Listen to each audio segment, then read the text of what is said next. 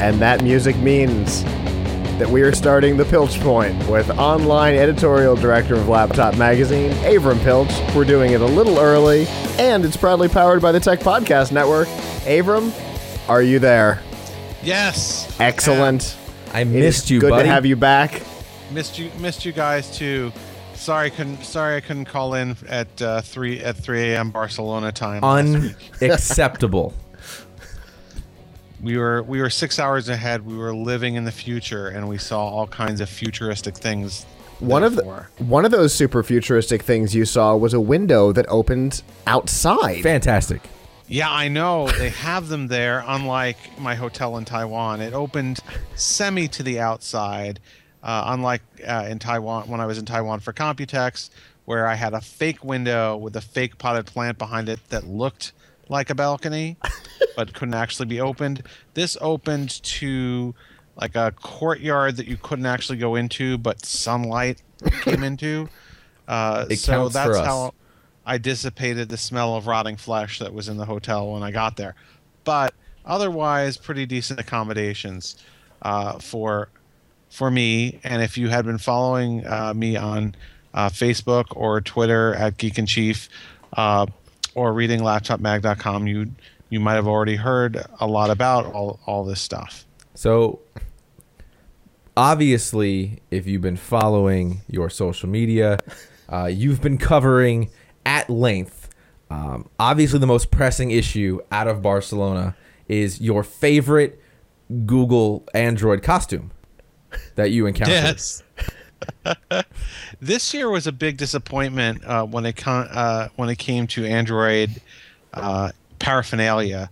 In previous years, Google had their own Android section, which was the most awesome thing. Even if you're not a fan of Android, you'd be a fan of this section because they just had like all of these app developers showing their apps, and they had a slide that you could slide down and free green drinks and giant statues of Andy the Android and like you could go around to different uh, vendors or whatever and they'd give you little android pins collect all 20 or whatever.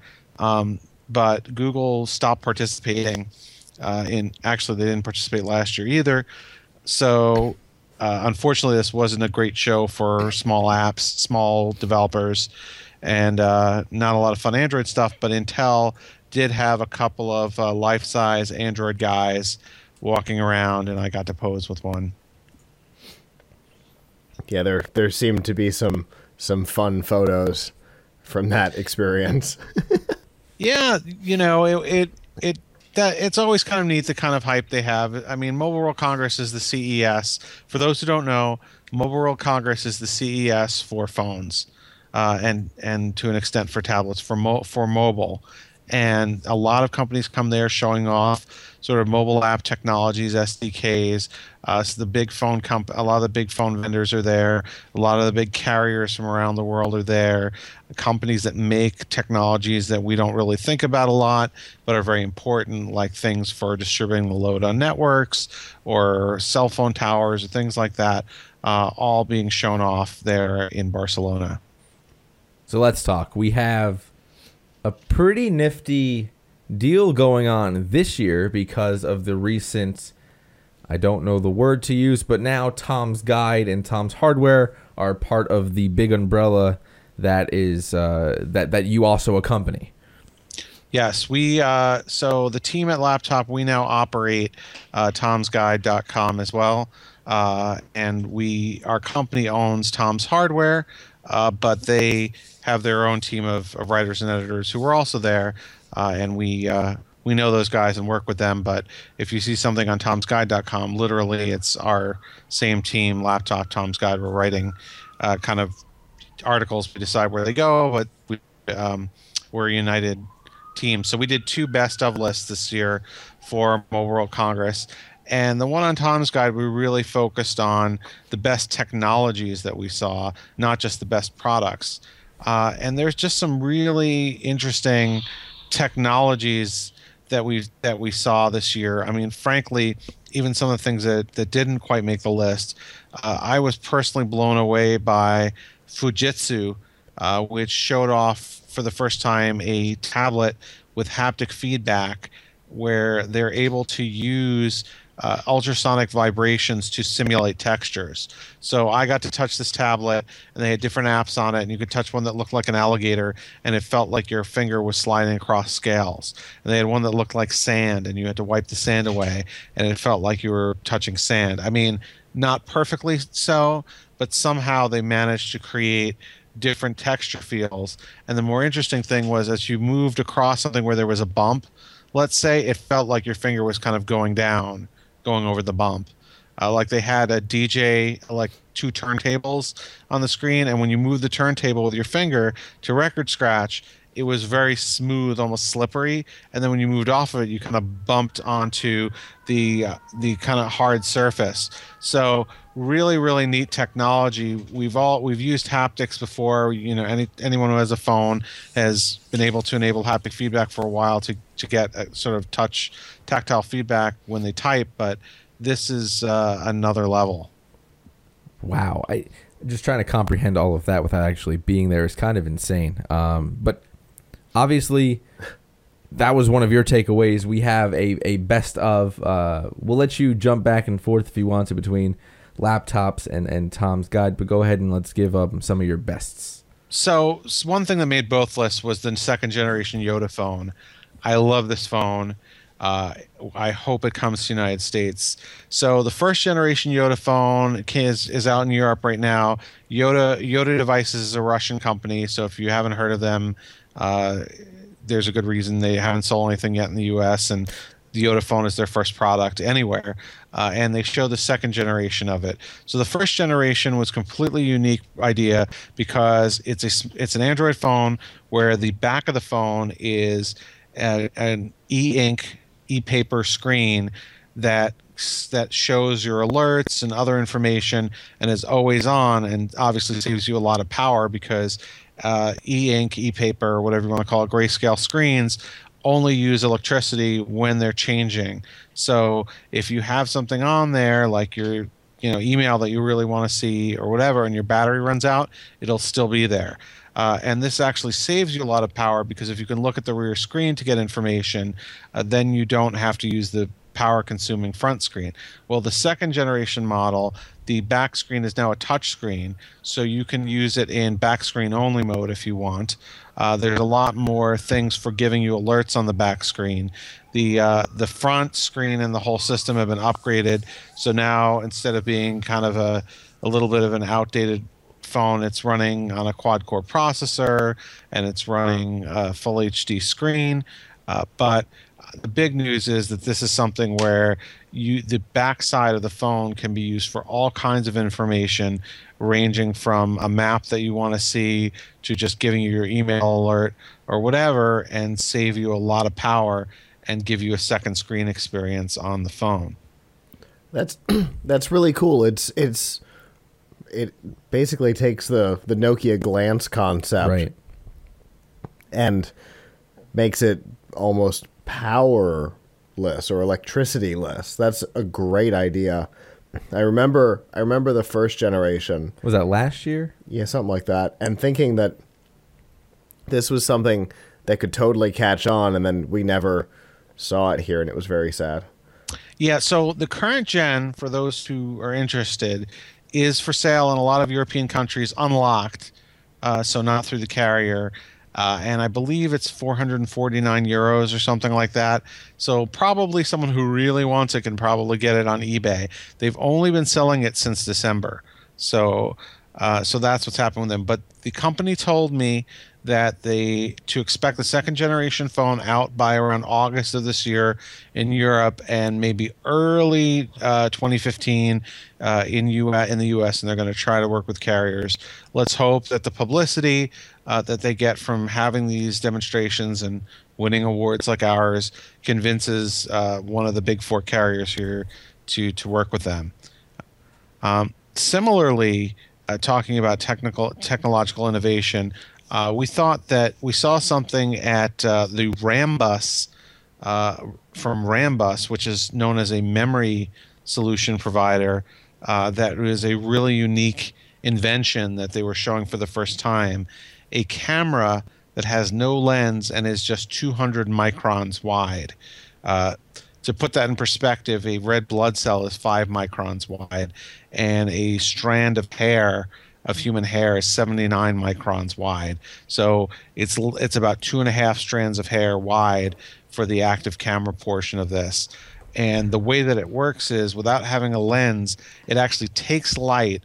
The light just look it, it has a shape, a spherical shape patterned on top of the sensor, and it knows through math what how to kind of turn this sphere of light back into a picture so it can use an algorithm to turn what looks like a massive blob of light back into what you ac- you actually would be looking at the photo that you the, the actual image that it should see uh, so I thought that was really impressive uh, obviously it's not going to replace your camera anytime soon but the idea is that it could be used in wearables or other things for motion tracking, uh, very small and small and very inexpensively.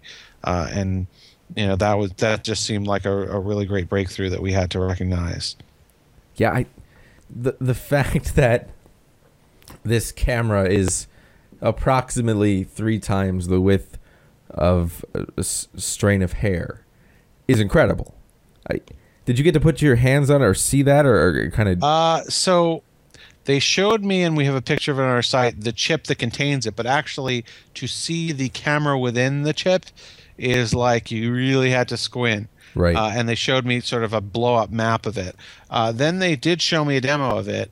Uh, but what they what they showed me was how it could track light.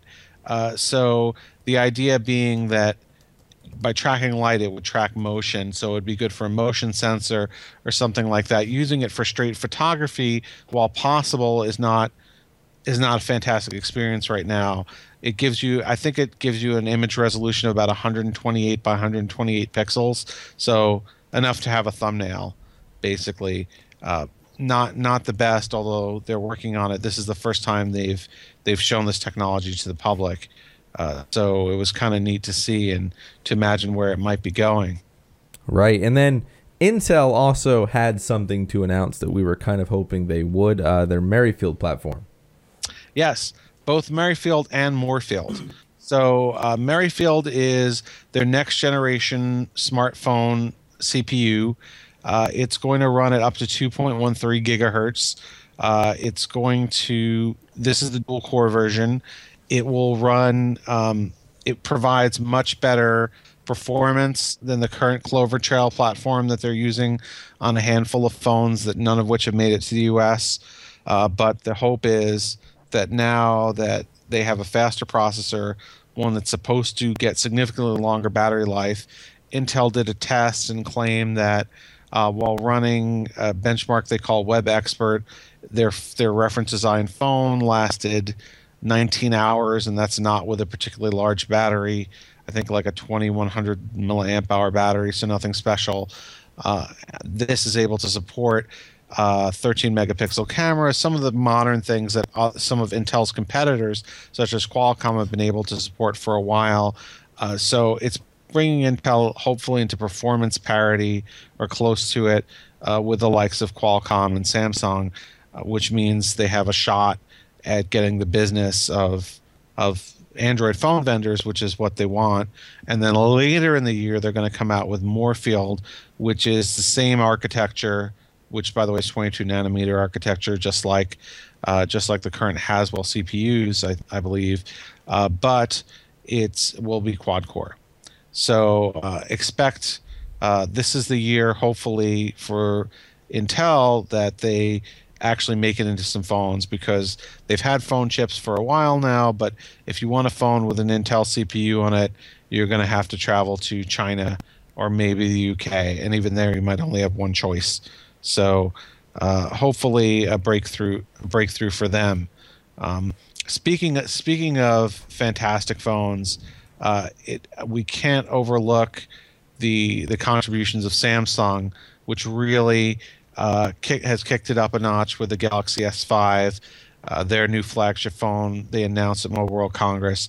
This phone in, in some ways, is very similar to the previous gen Galaxy S4, but adds a few really key features. One being uh, the camera is always on HDR. So it's going to give you the best high dynamic range photo, even in the preview mode. Uh, supposedly, uh, speed speeds up the focusing to 0.3 seconds. They even say you'll be able to sort of focus after shooting a picture, so you'll be able to sort of pick the focal point, almost like that Lytro camera that uh, that people were all talking about last year. Uh, so uh, lots of great new camera features with that, and then it's going to be waterproof. Uh, which is another which is another big step forward, and it has a heart rate monitor on the back, so you can stick your finger on it and find out just how close you are to death. Water Um, resistant, sir. Yes. Well, it's go- water resistant to the point where it will survive 30 minutes underwater, under one meter of water. So that's pretty good. I mean, I wouldn't suggest swimming with it, but if you drop it in the in the toilet, you can leave it there for 29 But minutes but a quick scooping it a, out. a quick dip in the hot tub is okay. Yeah, you can't go swimming, but the sauna is acceptable. they they haven't said about the heat, but probably is. I mean, it's it it's made to survive water and dust, and that's a big step up because the previous generation didn't do that, and Sony's been doing that on their Xperia phones.